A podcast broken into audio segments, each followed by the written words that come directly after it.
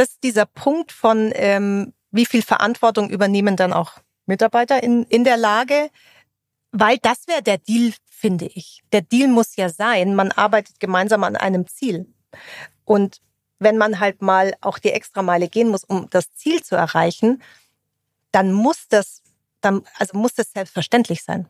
Das ist das Thema Augenhöhe, ne? Das äh, wieder. Also tatsächlich, es ist halt ein Geben und Nehmen. Wenn wir einen Rahmen schaffen, wo alle weniger arbeiten können, cool. Aber wir müssen halt trotzdem unsere Ziele irgendwie erreichen. Welcome to the jungle, jungle, jungle, to, to, to the jungle. Welcome to the jungle. Welcome to the jungle. Heute zu Gast bei Welcome to the Jungle Ilona Kühn, Vorständin der Ray Sona AG mit Sitz in München. Wir sprechen heute natürlich über das Thema Frauen in Führungspositionen, New Work und Work-Life-Balance und warum Ilona vom Drehbuchschreiben in die Digitalbranche gewechselt ist. Ich freue mich auf das Gespräch. Welcome, Ilona Kühn. Vielen Dank, Bruno. Vielen Dank für diese Einladung. Ich freue mich sehr. Wunderbar. Wie geht's dir? Sehr gut. Heute ist ein super sonniger Tag hier in äh, München. Wir sitzen in unserem Büroräumen. Da fühle ich mich eh immer wohl. Insofern ist heute ein guter Tag. Ja, das kurz als Anmerkung, wo ich ähm, sehr beeindruckend, was ihr hier an Gebäuden, an, an Equipment auch habt. Ähm, auch alle Leute, die heute Morgen hier zur Arbeit rein marschiert sind, ähm, mit einem Lächeln. Ilona, erzähl mal ein bisschen was über dich. Wo kommst du her? Wie war dein Weg? Bist jetzt zur Vorständin bei Resono? Also, vielleicht erstmal persönlich zu mir. Ähm, Ilona komme aus München, beziehungsweise ich sage immer gerne, ich komme aus München. Eigentlich komme ich aus dem Münchner Umland. So ein echter Münchner würde sagen, das gilt gar nicht. Habe aber natürlich auch viel Zeit in München verbracht, äh, bin da zur Schule gegangen, wohne jetzt im Münchner Umland äh, mit Mann und zwei Katzen. Ähm, bin 47 Jahre alt, habe also schon so ein paar äh, Jährchen ähm, Arbeitsleben hinter mir und bin heute Vorständin bei einem digitalen Beratungsunternehmen. Bin da verantwortlich für den Bereich äh, Human Relations ähm, für 260 Mitarbeiter und beschäftige mich quasi per se ähm, aktuell natürlich viel mit dem zusammen äh, zusammenarbeiten, wie ist das Verhältnis zwischen äh, Arbeitgeber, Arbeitnehmer, die ganzen Themen New Work, War of Talents, äh, Work-Life-Balance ist natürlich alles, was äh, mich gerade viel beschäftigt. Das ist schön, da werden wir nachher sehr intensiv auch reintauchen. Erzähl mal ein bisschen was zu deinem Werdegang. Ja, mein Werdegang ist kein wirklich durchgetakteter. Es war eher so ein Gang ähm, von Chancen, mag ich eher sagen, die ich so ergriffen habe. Ähm, ich weiß gar nicht, ich glaube, es wissen gar nicht so viele, ähm, dass ich nach dem Abitur mich entschlossen habe, nicht zu studieren, sondern eine Ausbildung zu machen. Es hatte so ein bisschen den Hintergrund, ich kam aus einer Familie, meine Mutter war alleinerziehend, ähm, mit meinem Bruder zusammen. Geld war irgendwie eher knapp, wenn dann. Und ich hatte einfach ähm, gleich nach der Schule das Bedürfnis, einfach selbstständig, eigenständig zu sein und mein eigenes Geld zu verdienen. Ähm, und habe mich dann äh, für eine Ausbildung entschieden, die mir eher so über den Weg lief. Und zwar habe ich mich, ähm, habe ich eine Ausbildung zur Rechtsanwaltsfachangestellten gemacht. Habe aber während dieser Ausbildung schon gemerkt, das wird jetzt nicht mein Weg werden. Und der erste Zufall war, dass ich in dieser ähm, Ausbildung eine Freundin gewonnen habe, die ähm, mit, mit der ich diese Ausbildung zusammen gemacht habe, die so das ähnlich sah wie ich, die dachte, na ja, danach geht sie schon irgendwie noch mal einen anderen Weg.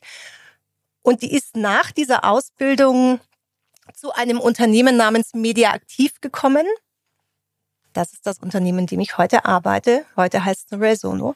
Ähm, hat dort zum Arbeiten angefangen. Wir haben uns regelmäßig getroffen und dann hat sie mich irgendwann gefragt, du, weißt du was?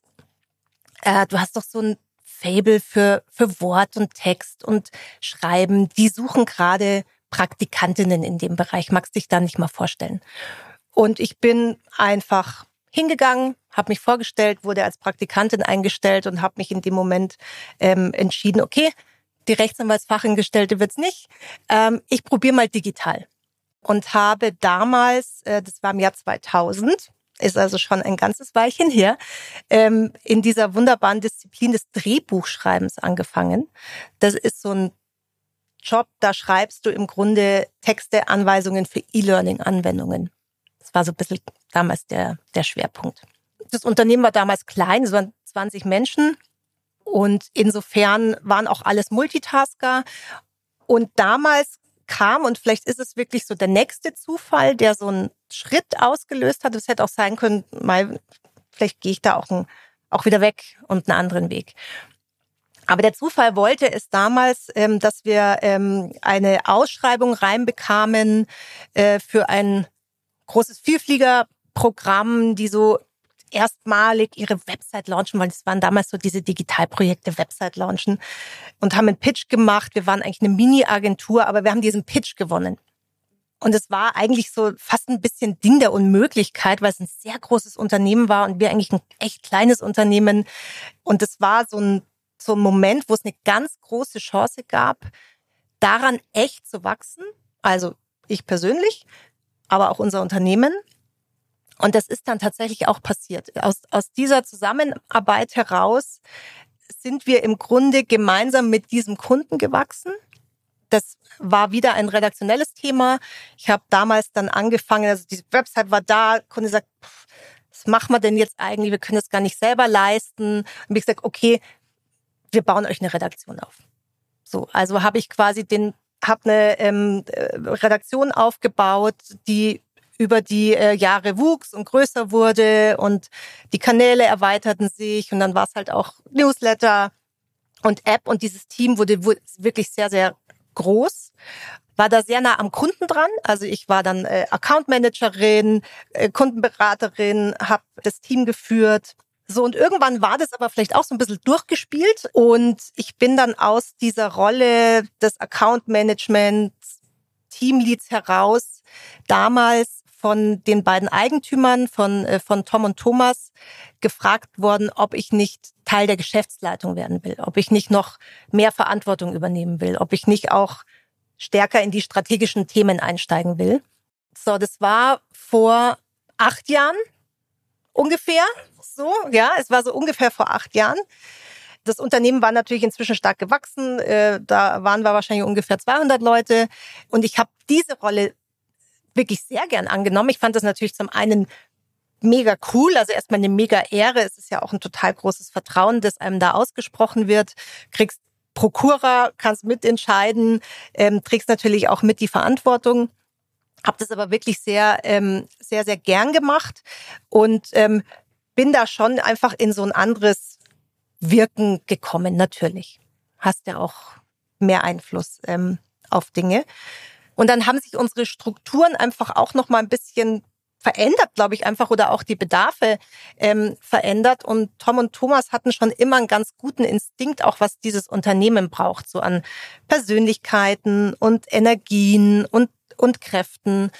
Und haben mich dann gefragt, ob ich in den Vorstand mitgehen will. Und was interessant war, ist, dass ich darüber echt nachgedacht habe. Anders als in dieser Geschäftsleitungsrolle, in der ich, was ich sofort mega cool fand und für mich auch das richtige, die richtige Schuhgröße, habe ich bei der Vorständin wirklich, wirklich gezögert. Da habe ich wirklich auch viele private Gespräche geführt. Was hat dich zweifeln lassen? Es ist eigentlich wirklich ein, es ist so ein Selbstzweifelthema. Ich, ich dachte mir, ähm, bin ich eine Vorständin? Und ich hatte so ein Bild einfach eines Vorstands und ehrlicherweise ist natürlich ein männliches Bild. Also ich hatte das Bild eines Vorstands, so ein ganz weiser, gesetzter Mann, der auf alles die Antworten kennt, ganz redegewandt ist, immer eine riesige Vision hat, es mega gut äh, vermitteln kann, der abends laufend Abendessen geht mit ganz wichtigen anderen Menschen und nur kluge Sachen von sich gibt. Das war wirklich so in, in, in meiner in meiner Idee das Bild eines Vorstands. Und da habe ich mich dann so dazu gematcht, dachte mir, boah, jetzt bin ich das nicht. Was ist denn jetzt? Jetzt bin ich das nicht. Jetzt kann ich kann mich damit nicht. Ich, ich bin anders so als dieses Bild, das ich da habe. Die Entscheidung dann dafür war aber eher eine ich spring jetzt einfach Entscheidung. Gar nicht, weil ich mich innerlich so sicher gefühlt habe, dass ich gesagt habe, ja, das alles jetzt reiße ich mal zusammen, ist eh alles total cool, sondern ich habe mir wirklich gedacht, okay, du springst jetzt da rein, weil was soll schon passieren? Wie ist denn dein heutiges Bild von einem Vorstand oder einer Vorständin? Ja, interessanterweise noch ähnlich. interessanterweise noch ähnlich. Ich habe das schon immer noch, dass ich immer wieder mich da so hinmatche und mir denke, bin ich richtig so, wie ich das mache? Ist das gut genug? Das sind die, weißt du, das sind diese, die klaren Themen, die man halt so challenged ist, weißt du, so, mache ich das richtig? Entlarvt mich irgendjemand, dass ich das eigentlich doch nicht richtig mache? Und ähm, muss mich schon immer wieder auf meine Stärken auch besinnen und mir denken, okay, was, okay, besinn dich einfach auf das, was du gut kannst. Und es passt schon so. Ich krieg ja auch Feedback, ne? Ist ja nicht so, dass ich hier in irgendeinem luftleeren Raum agiere und gar nicht wüsste, ob es auch passt oder nicht passt. Gab es in der Zeit oder auch jetzt, ich glaube, ähm, du liest ja auch gern, hattest ein Coaching dann, gerade weil du ja sagst, ne, bis äh, der Weg dahin war ich immer dieses, ich sehe Chancen, ja, mhm. und dann kommt diese, nennen wir es mal nicht finalen Schritt, aber doch dann nochmal, nochmal einen großen Schritt. Was hast du dann gemacht, ne? Also hast du dich irgendwie, hast du, hast du mehr Sachliteratur dazu gelesen? Wie hast du deinen Führungsstil entwickelt? Ähm, ich habe mich coachen lassen. Das kann man auch jedem nur sagen, das ist immer schlau, das zu machen. Du musst eine Person finden, mit der du gut matcht und wirklich offen und authentisch ähm, sprechen kannst. Und ich habe das sehr schnell zu Anfang gemacht. Ich habe mir erst überlegt, brauche ich so ein Coaching in Richtung Auftreten, Wirkung, wie, wie sprichst du klug, war mein erster Impuls. Dachte ich mir, na, das ist natürlich Quatsch. Ich brauche ein Coaching, ehrlicherweise, in meiner Rolle. Wer bin ich? Warum bin ich da richtig? Was will ich eigentlich bewirken? Was bringe ich in diese ähm, in diese Rolle rein und habe da eine ganz ähm, tolle Coaching gefunden, mit der ich auch heute ganz regelmäßig ähm, noch spreche. Also ich mache das auch aktuell noch. Ich glaube, die meisten Führungskräfte nutzen das Tool des Coachings auch. Das ist wirklich schlau. Ähm, und bespreche immer mal wieder so mit ihr, wo, wo ich stehe und was habe ich gerade für eine ähm, Challenge oder was habe ich gerade für Gedanken. Und ähm, das hat mir zu Beginn sehr geholfen, ähm, mich so ein bisschen in die Spur von, das ist jetzt schon richtig zu setzen. Gab es da so Key-Erlebnisse oder so, wo du, hast du dich, hast du dich wirklich verändern müssen oder, oder anpassen? Nee, gar nicht. Also verändern und anpassen gar nicht. Ich glaube, es ist wie mit allen Dingen. Du wächst halt in etwas hinein. Das ist so. Und ich glaube, also ich habe für mich auch erkannt, es ist einfach auch in Ordnung, gar nicht in diese Rolle zu kommen und die schon perfekt auszufüllen. Wenn ich jetzt aber so Monate zurückschaue, sehe ich schon, wie viel ich mich auch entwickelt und verändert und an Selbstbewusstsein gewonnen habe in dieser Zeit, die man halt einfach ehrlicherweise über Zeit und Erfahrung gewinnt. Werbung. Hey, kommt dir das bekannt vor? Du brauchst ASAP die wichtigsten Agentur-KPIs, willst über den Stand laufender Projekte berichten oder in die Budgetplanung für das nächste Jahr einsteigen? Aber die Daten lassen sich nicht einfach so leicht zusammentragen. Alle Infos liegen verteilt auf diversen Tools, komplett unübersichtlich. Der maximale Pain. Mit der smarten Agentursoftware von Avery wäre das nicht passiert. Avery ist Marktführer im Dachraum und wird von über 2500 Agenturen genutzt. Steuere auch du deinen Agentur-Workflow zentral in einer Software. Vom Angebot über die Projektplanung bis zur sauberen Abrechnung und dem Controlling. Avery hat für jede Agentur das passende Tool, von groß bis klein, von Full Service bis Influencer Marketing. Jetzt kostenlos testen auf avery mit doppel-i.io slash podcast. Den Link findest du wie immer auch in den Shownotes. Agentursoftware von Avery.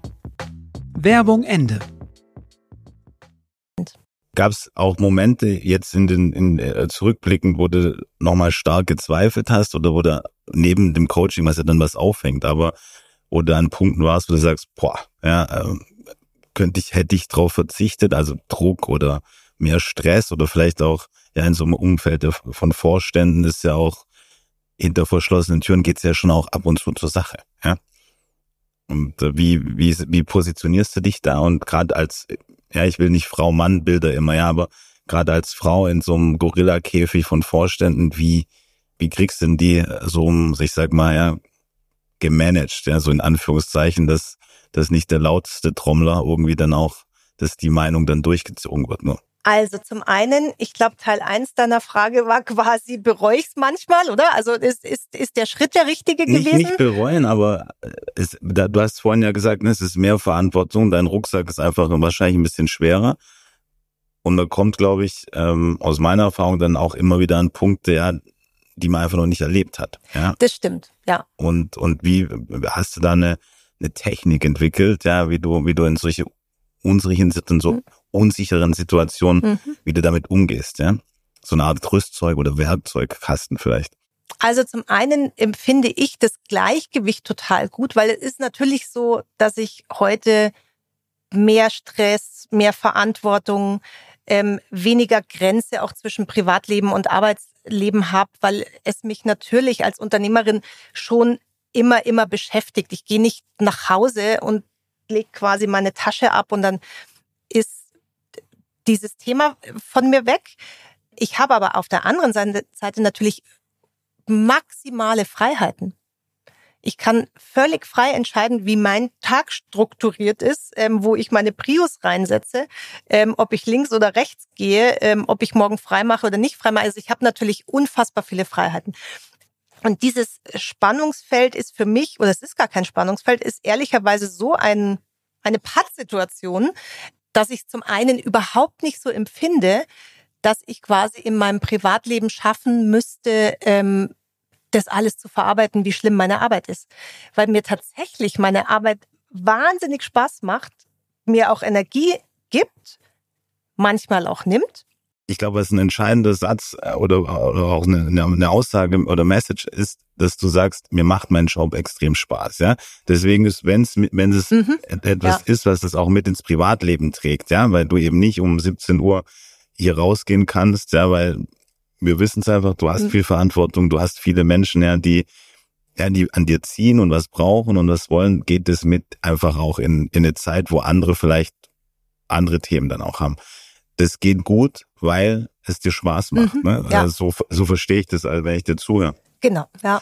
Und, und ich glaube, so die, die Frage war auch, gibt es aber auch gerade in diesem Umfeld, ja, in diesem, in diesem Vorstandsumfeld als Frau, ähm, hast du dir Mechanismen, Techniken auch antrainieren müssen oder braucht's die, um da auch, ich will jetzt sagen, Ellbogen ist, ist nicht das Richtige wahrscheinlich, ne? Aber da einfach auch irgendwie sich abzugrenzen und also, seine Meinung da auch einfach ja nicht durchzudrücken, mhm. aber einfach auch gehört zu werden. Ne?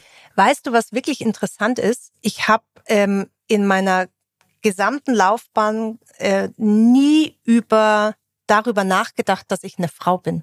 Ist mir nie aufgefallen. Also es klingt jetzt, weiß gar nicht, ob man das so aussprechen kann, aber mir ist nie in irgendeiner Form bewusst gewesen, ach, jetzt bin ich eine Frau und das ist ein Mann. Bis ich in den Vorstand gekommen bin, das hat sich tatsächlich ein bisschen verändert. Also auch in so einer Geschäftsleitungsposition ähm, war das noch nicht so brisant. Ich glaube aber, das liegt wirklich an meinem inneren Bild. Was ist natürlich schon der Fall? Also ich habe jetzt wirklich wunderbare Kollegen. Ich, ähm, ich liebe die Zusammenarbeit mit denen. Die sind ähm, Gott sei Dank auch keine Stereotypen. Aber ich merke natürlich schon, dass ich dennoch auf irgendeiner Ebene ein bisschen anders ticke. Und ich finde, es zeigt sich vor allem in, in, in Kommunikation. Also so die Art, wie man kommuniziert, ähm, welche Worte man ähm, wählt, wie, wie laut man ist, muss man unbedingt auch noch was sagen. Und da braucht man doch so ein kleines Bewusstsein dafür, ähm, dass man die richtigen Punkte findet zu sprechen. So, man vielleicht tendiert man dann als Frau dazu oder ich, da man, ich will das auch gar nicht verallgemeinern, ich dazu. Also so einen Schritt mal zu warten und schon vier kluge Sachen gesagt, naja, jetzt muss ich irgendwie nicht nochmal wiederholen, damit ich auch was Kluges gesagt habe. Wie würdest du heute deine, deine Führungsqualitäten beschreiben? Also was sind deine Führungsqualitäten? Du hattest schon ein paar gesagt, ne? Das Zuhören, glaube ich, auch diese Empathie, letztendlich, die man auch aus einer Lebenserfahrung, glaube ich, so ein bisschen mit ableiten kann. Gibt es andere äh, wichtige Bausteine aus deiner Sicht?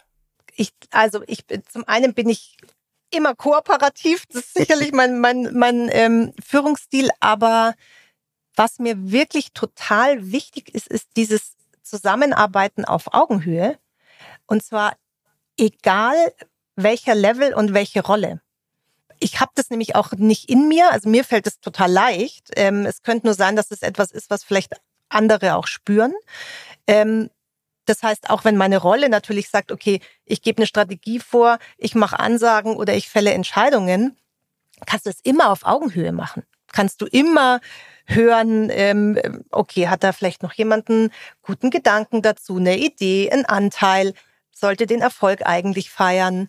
Also vielleicht ist es dieses wirklich auf Augenhöhe zusammenarbeiten entspricht, also vielleicht ist es so ein bisschen mein Führungsstil jetzt sind wir in einer Zeit momentan, ne, es hat sich viel geändert. Du hast ja gesagt, du bist ja schon so um die 2000er, hast du angefangen und jetzt sind wir 2023. Nach wie vor ja, kommt viel Digitales auf euch natürlich oder auf uns auch zu. Bist du so eine Instagram- und, und TikTok-Person mehr oder eher noch Zeitung und Bild oder Bildzeit oder irgend sowas? Wie, wie nutzt du da so die Medien? Also ich bin, ähm, wenn es um Bücher geht, total oldschool haptisch. Da mag ich ein Buch in der Hand halten. Ich bin nicht die, nicht die Kindle-Frau. Ähm, Ansonsten bin ich natürlich total digital. Ich nutze alles digital. Ähm, ich muss sagen, ich bin auf den TikTok-Trend nicht aufgesprungen. Bin ich wahrscheinlich in meiner in meiner Generation anders als du. Du hast es noch geschafft. Äh, bin ich auf den TikTok-Trend nicht mit aufgesprungen. Ich bin bei Insta jetzt stehen geblieben. Aber natürlich interessieren mich interessiert mich das und ähm, bin ich da auch neugierig und offen. Aber in meiner privaten Nutzung brauche ich jetzt nicht TikTok auch noch in das Thema Lesen und Bücher ist ist das sowas, was dich ausbalanciert, also dieses schöne Wort Work-Life-Balance oder was machst du, um, um eben auch dann die Energie und die Kraft zu schöpfen, ja, um, um eben ja, so eine Position und auch so eine Verantwortung auszuführen? Also es geht so, es gibt zwei Aspekte. In meinem Job arbeite ich wahnsinnig viel mit meinem Kopf, natürlich, also immer mit meinem Kopf. Muss man immer irgendwelche, an irgendwelche Strategien, du bist immer in, in deinem Kopf in Bewegung. Deswegen ähm, ist für mich total gut, ähm, quasi was Erdendes mit den Händen zu machen. Das ist zum Beispiel was, was mich wahnsinnig ausgleicht. Ähm, im Garten zu arbeiten, Erde umzugraben, Pflanzen einzukaufen. Also irgendwas, was so wirklich auch erdend ist. Und Lesen ähm, ist dann auch erdend für mich, wenn es aber wirklich Romane sind und nicht Fachliteratur, ähm, weil man dann so ein bisschen in, in Geschichten äh, so verloren und träumen gehen kann. Stichwort Liebe, gehen wir mal, äh, springen wir rüber in das Thema Liebe zu den äh, zu Mitarbeiterinnen und Mitarbeitern. Ne? Jetzt bist du lang, lang in der Wirtschaft tätig und wir sehen ja gerade so ein Shift, ne? Unter anderem natürlich wird es gern als als Thema der Generation Z äh, auch beschrieben. Ist es sicherlich auch. Wie siehst du, wie, wie schaust du da drauf, ja? Jetzt gerade aus einem HR-Topic, äh, ja? Also schlägst du manchmal die Hände über den Kopf zusammen oder findest, siehst du es mehr als Chance? Ist es sind Impulse, die eigentlich gut sind? Also was ja wirklich das Spannende ist, was jetzt gerade passiert ist, dass sich dieses Machtverhältnis zwischen Arbeitnehmern und Arbeitgebern so verändert hat. Weil man muss ja sagen, es war einfach bis vor wenigen Jahren schon so, dass Arbeitgeber einfach die Ansagen gemacht haben. Da, da gab es dieses Forderungen stellen und irgendwie da, das, das, das gab schon, aber das, das wurde einfach nicht gehört. Und diese Verschiebung, die jetzt passiert, und das ist ehrlicherweise wieder das Thema Augenhöhe, das finde ich total gut. Also ich finde das total gut. Ich finde es gut, dass es Generationen gibt, die ein besseres Selbstverständnis haben, wie sie achtsam mit sich umgehen, was ihnen wichtig ist. Generell die Menschen lernen auszusprechen, was sie für Bedürfnisse haben. Man lässt heute viel mehr zu, dass es auch mentale Herausforderungen gibt. Man schaut viel mehr auf dieses Thema mentale Gesundheit und Work-Life-Balance. Aber es muss halt weiterhin ein Gleichgewicht sein. Und das ist das Einzige, wo, womit ich gerade so ein bisschen hadere oder wo ich mich immer wieder jeden Tag so ein bisschen justieren muss, ist, wenn es, also wenn, wenn plötzlich du als Arbeitgeber also gar nicht mehr auf Augenhöhe unterwegs bist, sondern im Grunde nur noch Empfänger von äh, Wünschen und Forderungen bist und ansonsten sich die Menschen umdrehen und sagen, na dann bin ich weg, ciao. So, also Und ich, ich, das ist das Einzige tatsächlich, was mich gerade in dieser, in dieser Zeit so sehr beschäftigt, weil Veränderung ist total gut und Weiterentwicklung ist total gut. Und dass alle jetzt flexibel und remote arbeiten können, ist total gut. Aber ein Ungleichgewicht, und das ist wieder mein Gerechtigkeitssinn, das mag ich nicht. Und das passiert heute natürlich schon. Also es gibt natürlich diese Gespräche, die du führst, wo jemand kommt und sagt, du, habe ich jetzt keine Lust mehr, fünf Tage zu arbeiten. Ich reduziere jetzt auf vier Tage. Ist auch keine Frage. Es ist eine Ansage. Ich möchte aber außerdem 15 Prozent mehr Gehalt Nächste Woche bin ich vacationmäßig unterwegs, müssen wir mal schauen. Ich hoffe, ich kann das Projekt gut machen. so. Und dann, äh, dann äh, äh, hoffe ich, ähm, dass die nächste Kommunikation ähm, im Plenum aber ein bisschen besser läuft als beim letzten Mal. Also es ist so wirklich ein, ein sehr ähm, starkes, starkes Fordern teilweise, ähm, das irgendwie gar nicht, das irgendwie nicht in so einem richtigen Verhältnis steht. Woran liegt denn das? Woran, was glaubst du, woran das liegt? Ich will nicht sagen, wenn man das jetzt, ich glaube auch, wenn man da jetzt zuhört, ja, das, ist natürlich einfach krass. Ja, das ist so, so sehr, eigentlich total egoistisch auch, ne? Ein, ein Unternehmen funktioniert ja ähm, einfach, weil viele Leute zusammenkommen, ja, und sich auch gegenseitig unterstützen und auch mal einen extra Meter gehen. Klar muss es irgendeinen Sinn für jemanden ergeben. Aber wo gerade du, du ja, du bist ja ganz eng da irgendwie, ja, ähm, mit dem Finger so am Puls. Wann ging denn das los, dass das so krass geworden ist? Es war natürlich schon jetzt ein Ergebnis aus dieser Pandemiezeit. Das war ein wahnsinniger Beschleuniger für alles.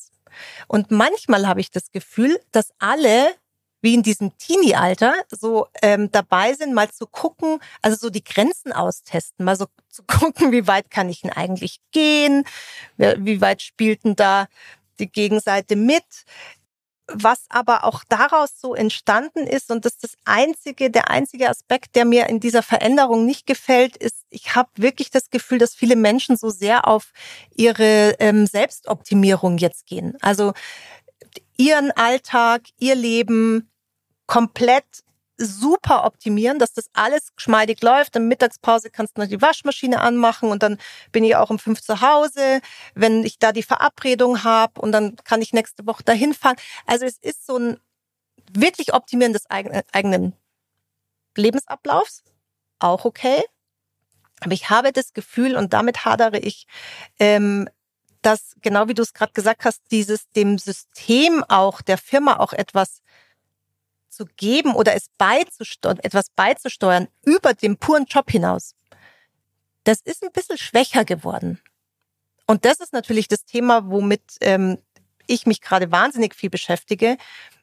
Wie entsteht denn, wie bleibt denn Kultur? Wie vermittel ich denn Werte? Wie vermittel ich denn, wie wir zusammenarbeiten? Wenn alle zu Hause sitzen und eigentlich nur mit fünf Menschen, die sie jeden Tag im Teams-Call haben, Kontakt haben. Wie bringe ich denen bei, was der Spirit hier von Resono ist, warum sich das gut anfühlt, warum man, ähm, wie man miteinander spricht, was Wertschätzung bei uns bedeutet. Und dieses ins System geben, Teil davon zu sein, da habe ich das Gefühl, manche Menschen muss man wirklich richtig davon überzeugen, dass es wichtig ist. Wie, wie, also wie, wie machst du das, das genau eben die, die Vision oder auch ja die Kultur von Ray Sono, dass es trotz Remote, trotzdem ähm, individuellen Optimieren von allem. Hast du schon einen Schlüssel irgendwie, um die Tür aufzumachen? Also meine Antwort, ein, ein Teil der Antwort sind natürlich irgendwie Formate, so blöd es klingt, aber du musst halt ähm, wirklich gut überlegen, zu welchen Zeitpunkten du das auch wirklich erzählst und mal in dem Dialog besprichst.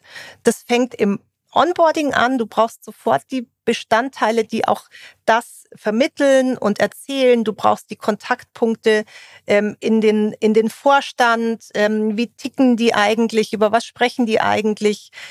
Das ist so ein bisschen die eine Seite. Die andere ist aber halt echten Kontakt mit echten Menschen im echten Leben zu haben. Ist ein Mittel auch, die Leute einfach dann auch wieder zurück ins Office äh, zu zitieren. Ich meine, wir kriegen das ja jetzt wieder mit, ja, ähm, bei der ein oder anderen größeren äh, Company, dass die ganz klar sagen, wir werden wieder, wir führen jetzt wieder ab sofort eine Kernarbeitszeit ein im Office, Dienstag bis Donnerstag, Montag, Freitag dann eher so diese Flex-Tage. Ähm, sind das Werkzeuge, die, über die du auch nachdenkst?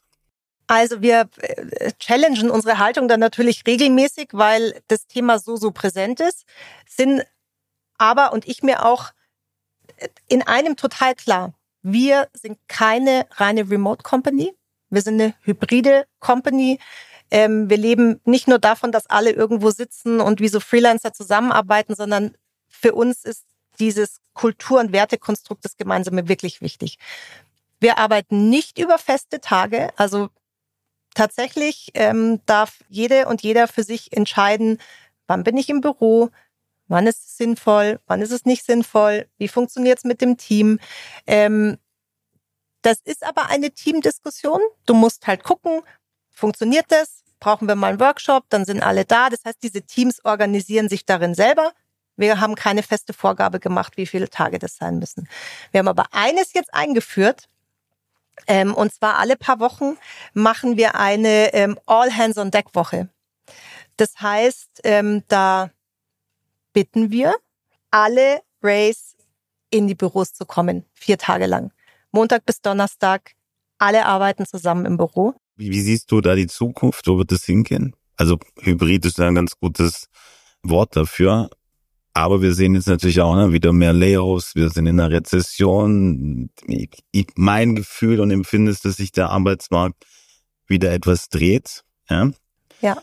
Und mich würde mal interessieren, wie du draus schaust. Ja. ja. So perspektivisch.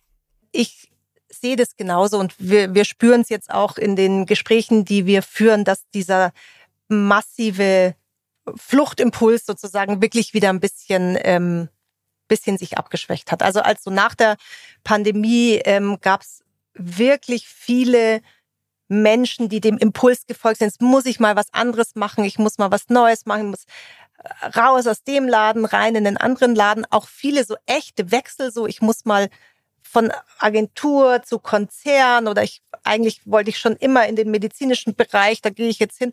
Also es gab wirklich, wirklich viele Wechsel und zwar auch so Wechsel ohne jede Angst. So, ne? Also Kündigung, ohne neuen Job zu haben.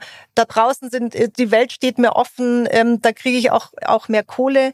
Und ich sehe jetzt auch, ähm, dass das gerade wieder abnimmt, dass jetzt das Thema Sicherheit und auch Arbeitsplatzsicherheit und Zuverlässigkeit wirklich wieder wichtiger wird und zu uns auch viele Menschen kommen, die irgendwie äh, in so einem aus so einem gescheiterten Startup kommen und sagen, boah, jetzt bin ich echt froh, dass hier mal wieder Strukturen gibt und ich mir auch sicher sein kann, dass mein Arbeitsplatz dann noch da ist.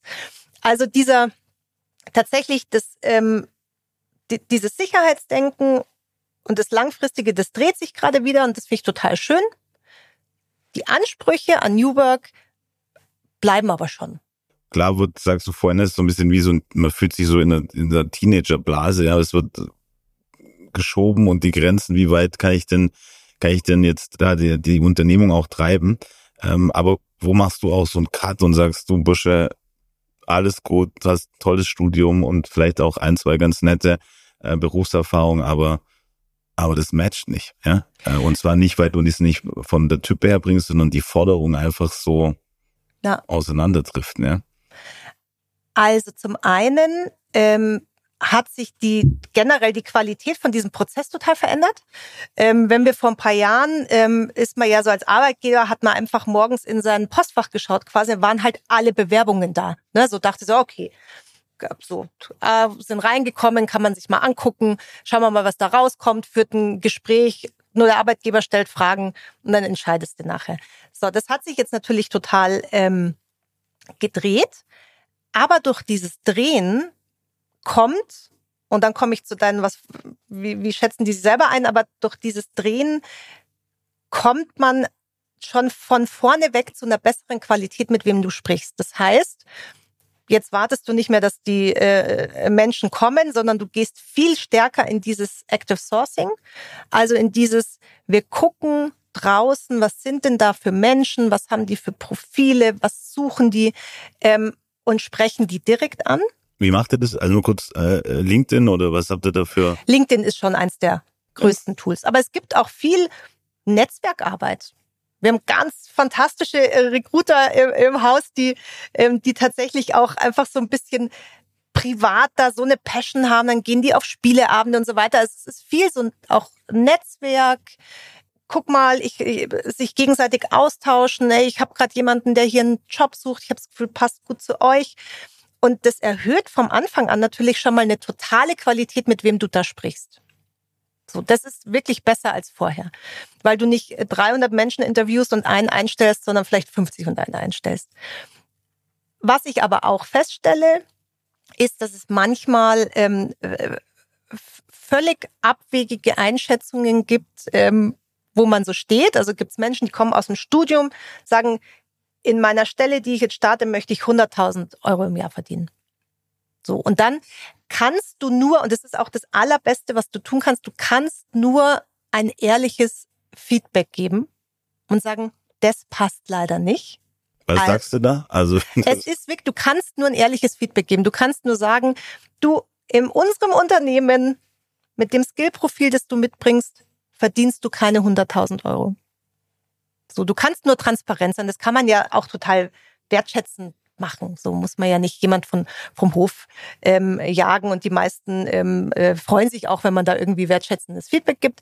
Äh, das stellen wir echt schon oft ähm, fest, dass Menschen eigentlich mit wenig Erfahrung das Gefühl haben, sehr weit schon zu sein und sehr viel Geld verdienen zu müssen, was sie vielleicht dann in großen Konzernen vielleicht auch ein bisschen annähernd verdienen, äh, aber bei uns nicht.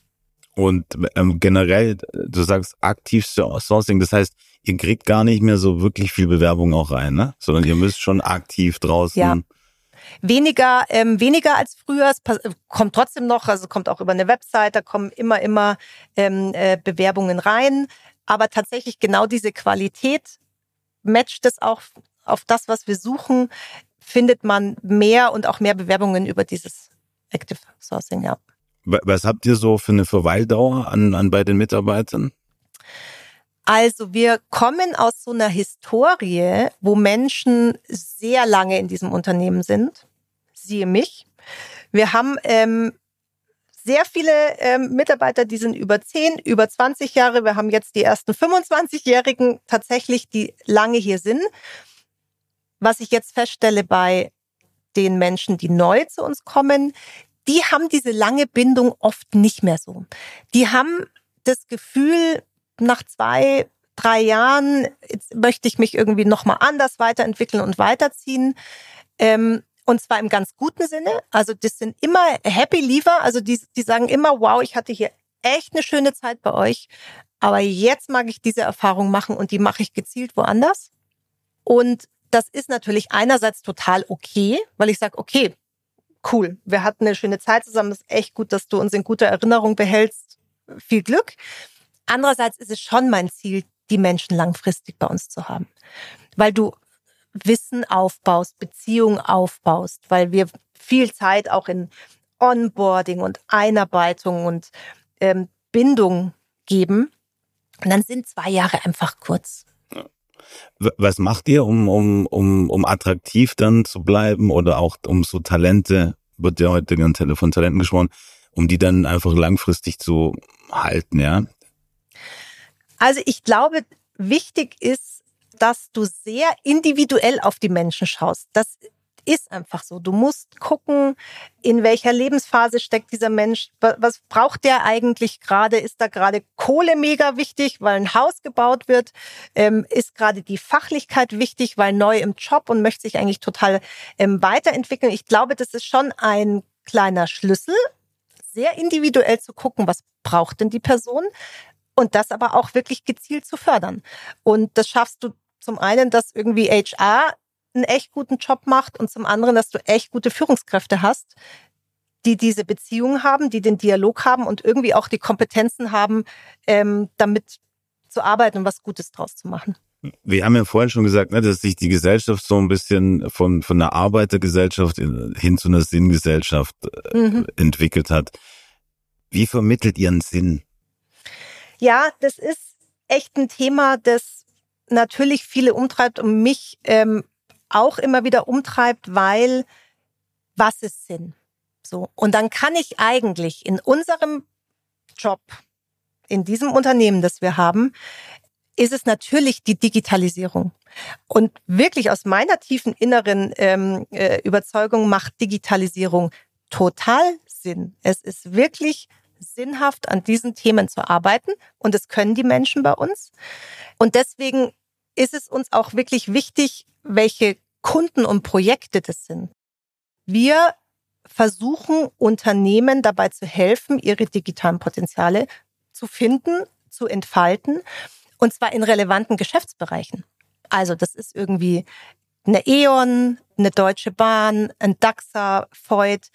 Also lauter so Unternehmen, die, die dadurch auch entweder die Welt ein bisschen besser, effizienter machen wollen, äh, Energie sparen wollen. Also es hat schon immer auch natürlich wirklich ähm, nicht den Hintergrund, die wollen mehr Geld machen. Wollen sie immer, also alle Unternehmen wollen irgendwie auch mehr Geld machen, aber es hat immer den Hintergrund, etwas wirklich durch digitale Formen besser zu machen. Das ist natürlich nicht Feuerwehrmann sein oder es ist auch nicht im, in einem Krankenberuf zu arbeiten, also dieser Industrie zu arbeiten und Menschen unmittelbar was Gutes zu tun. Aber wenn man drüber nachdenkt, was, warum bin ich vielleicht in einem Digitalunternehmen, dann finde ich, kann man darin schon Sinn finden. Werbung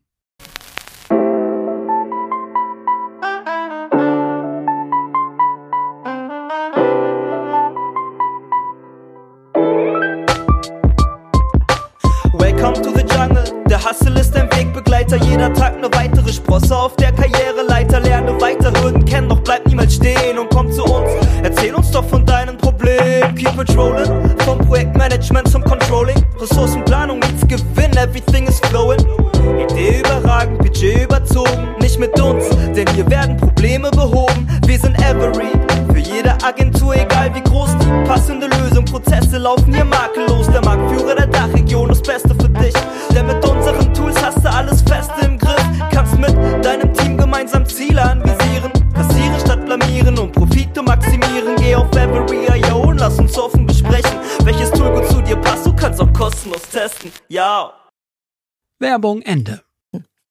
Ilona, was hältst du von der Viertageswoche? Ja, ja, die, die Vier-Tage-Woche, die ist der große Zündstoff also ich frage mich ja inzwischen, was ist denn dieses Bedürfnis hinter dieser Viertagewoche? Weil ich glaube, also als Arbeitgeberin ist natürlich immer so eine Reaktion, mhm, als Arbeit mal vier Tage zum gleichen äh, äh, Gehalt und am fünften Tag ähm, haben wir halt keine Kunden und fehlt uns der Umsatz. Wie soll ich das denn finanzieren? So diese total erstmal natürlich aus dem Bauch unternehmerische äh, Antwort auf vier Tage Woche. Aber es geht natürlich, ich glaube, es geht um Zeit. Und Zeit hat in der aktuellen Lage so viel, ähm, so viel Wert bekommen plötzlich. Und man sagt, irgendwie das Leben ist komplex geworden und irgendwie vergeht die Zeit schon und irgendwie brauche ich mehr Zeit, die ich sinnvoll, weiß ich nicht, in meine privaten Beziehungen stecken kann. Ich glaube, es gibt die Antwort auf beides. Ich finde es gut, Zeit respektvoll zu behandeln und zu schauen, dass man nicht unnötig viel Zeit ähm, in irgendwie ersetzbare äh, Prozesse und so weiter ähm, steckt. Ich glaube, die Antwort ist aber halt quasi nicht, alle arbeiten einen Tag weniger, kriegen das gleiche Gehalt. Die Antwort ist wahrscheinlich, wie geht man denn mit der Zeit um? Wo wird man effizienter? Kann man vielleicht tatsächlich Zeit auch flexibler anders verteilen? Also insofern, du siehst schon, ich laviere um das Thema rum, weil ich habe ich habe die Antwort nicht, aber ähm, was wir sowieso oder ich auch immer tue, ich wertschätze die Zeit von unseren Mitarbeitern wahnsinnig. Wir zahlen äh, jede, jede Minute Überstunde, ähm, die ähm, die Menschen bei uns arbeiten, kriegen die in Freizeit. Wir, wir planen keine Projekte, wo Leute sieben Tage die Woche arbeiten müssen.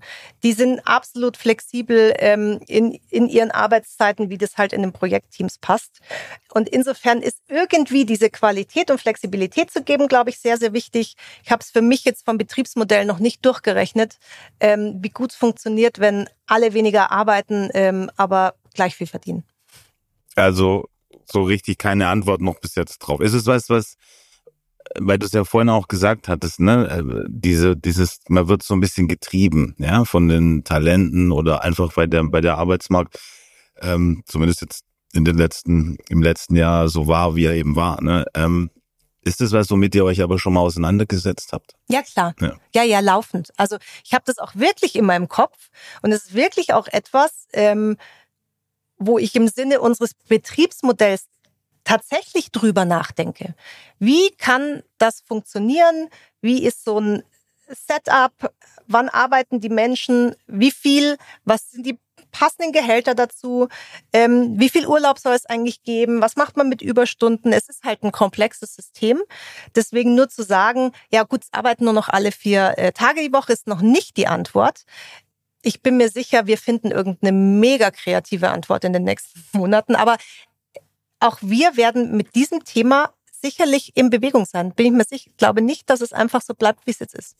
Wir hatten gestern, das war ganz interessant, ähm, eine Kollegin da, die ähm, nicht ganz aus dem Human äh, Resource war, aber die hat aus ihrer Company erzählt und die machen so einen Tandem-Freitag. Also mhm. all, jede zweite Woche ähm, ist der frei dann. Mhm. Und ich hatte mich jetzt an die Produktivität auch interessiert ja. und mich hat es überrascht, dass die Antwort war, dass es überhaupt die Produktivität scheinbar, wenn man die auch messt, misst, natürlich und messen kann man sie, ähm, mhm. aber nicht beeinträchtigt mhm. hätte. Ne?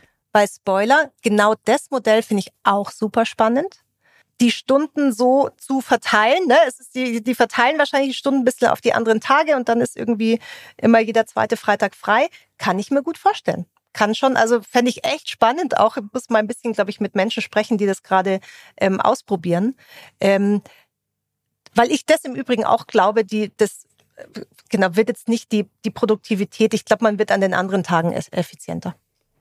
Was ich mich frage, ist, wenn man mal als äh, Mitarbeiterin oder Mitarbeiter ein, ein, sag ich mal, ein Goodie hat, und das ist ein Goodie, finde ich, ja, einen Freitag off, und es brennt dann trotzdem, ja, weil die Aufträge nonstop reinrasseln, ähm, sind dann diese Generation oder diese Zeit, in der wir momentan sind, nicht die Generation, aber die, die Haltung zur Arbeit, sind die, sind wir dann bereit, wieder diesen Tag mehr zu gehen oder diese Schritte mehr, ne? Wie schaust ja. du da drauf? Also Dinge wieder zurückdrehen aus deiner Erfahrung? Weißt möglich? du, das ist, das ist dieser Punkt von, ähm, wie viel Verantwortung übernehmen dann auch Mitarbeiter in, in der Lage, weil das wäre der Deal, finde ich. Der Deal muss ja sein, man arbeitet gemeinsam an einem Ziel.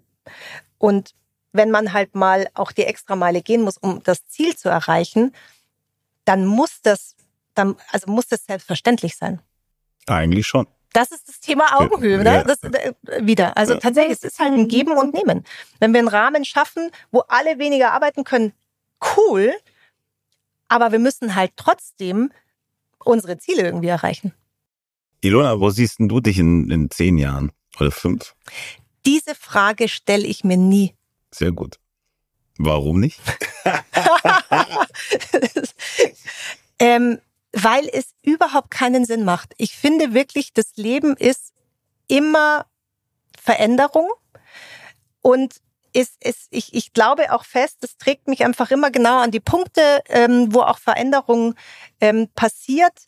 Und ich versuche mein Leben auch so zu leben, dass ich nie mir was aufhebe und sage, ja, und dann in fünf Jahren habe ich endlich Zeit, äh, mal in die USA zu reisen. Ich versuche eben mein Leben so zu führen, dass ich ähm, quasi in, im, mit dem Flow laufe und fühle mich dadurch auch nicht orientierungslos, sondern echt wohl. Ich bin immer überzeugt, dass Leben was Gutes für mich hat. Insofern gehe ich einfach weiter. Go with the flow. Go with the flow. Richtig gut. ähm, Nochmal zurück zum Anfang. Du hast gesagt, also oder in der Mitte waren wir da bezüglich äh, Work-Life-Balance und des Gärtnern und und und Natur würde mich einfach mal interessieren, so einen kleinen Tipp aus der, aus der Gartenecke. Ja. Was sind so die, die Top-Pflanzen in dem Sommer gewesen für dich, die du da, die da jetzt hochziehst? Tomaten gehen ohne Ende. Du kannst jeden fragen, die Tomaten explodieren. Ich weiß noch nicht, was ich mit all den Tomaten mache, weil auch ähm, ein Einblick in mein Herz. Ich liebe es, Sachen anzusetzen und beim Wachsen zuzuschauen. Und ich bin ganz schlecht drin, es dann ganz toll zu ernten und zu konservieren. Insofern, ich freue mich immer, dass so viele Tomaten und dann stelle ich plötzlich fest, oh, jetzt sind schon wieder welche überreif geworden. Tomaten gehen wahnsinnig gut, ähm, Gurken gingen nicht so gut. Okay.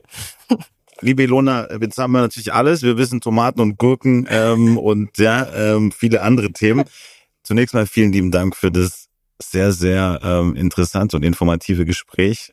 Total gute Energie. Es ging wieder ruckzuck vorbei Bei uns im Podcast ist es so, dass immer der aktuelle Gast ähm, eine Empfehlung auch abgibt, wen wir denn hier mal einladen sollten. Hast du da spontan Namen im Kopf? Wen ihr noch einladen solltet? Oder wen magst du mal hören mit dem Thema? Also ich habe einen sehr guten Freund, der arbeitet in der ruandischen Botschaft in Berlin. Der wäre ein interessanter Gesprächspartner. Dann Name bitte und dann werden wir den kontaktieren. Chris Krüger. Chris Krüger. Chris Krüger, willkommen. Ja, wir freuen uns sehr. Ja, Ilona, vielen, vielen lieben Dank. Dann toi, toi, toi. Und ähm, bin gespannt, wie, wie es weitergeht. Aber ja, steht stabil da, glaube ich. Und ja. War sehr, sehr schön. Vielen Dank. Vielen Dank, Bodo, für die Einladung. Hat wirklich viel Spaß gemacht.